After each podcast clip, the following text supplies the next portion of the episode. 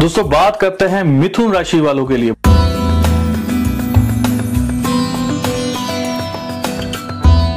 मिथुन राशि वालों के लिए बहुत ही अच्छा समय जो है वो आ रहा है।